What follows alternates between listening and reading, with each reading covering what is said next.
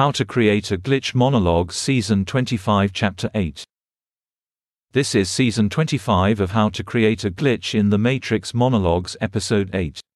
In this episode, we will be looking at the application of these thought processes to consensual and non-consensual convergences between people. First of all, just as bodily rhythms can be numerically represented by task time for execution of the rhythm over the period of the rhythm, so too can our interactions with others. For example, let's say you see a friend for six hours one day.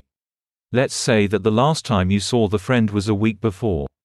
You can quantify this as a rhythm of 6 hours over 7 days times 24 hours.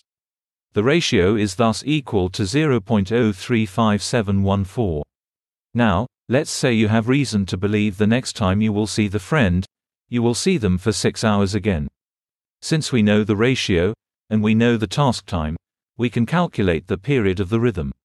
We can apply the equation task time n plus 1 over period n plus 1 is equal to task time n over period n plus e times 10 to the exponent negative x. Thus, we can hypothesize that the period will be, based upon this equation, 35 hours approximately. That is to say, the next time after the ending of the initial 6 hour period that you will see the person will be 35 hours into the future for another 6 hours. Now, just because you see the person doesn't mean it is a consensual reality. But, it makes sense that the longer someone spends with you, the more likely it is to produce a consensual reality. So, what makes the reality consensual? As explained in the last podcast, it will be consensual when there is inhibition, substitution or linking of a bodily rhythm. Thus, we can bring into the analysis the equation from episode 6 of this season. Namely, the change in the period of rhythm B times the change in the task time of rhythm A over the change in the period time of rhythm A is equal to E times 10 to the negative x, and we can calculate the two frequencies of the two actors' rhythms as 1 over the period of each rhythm.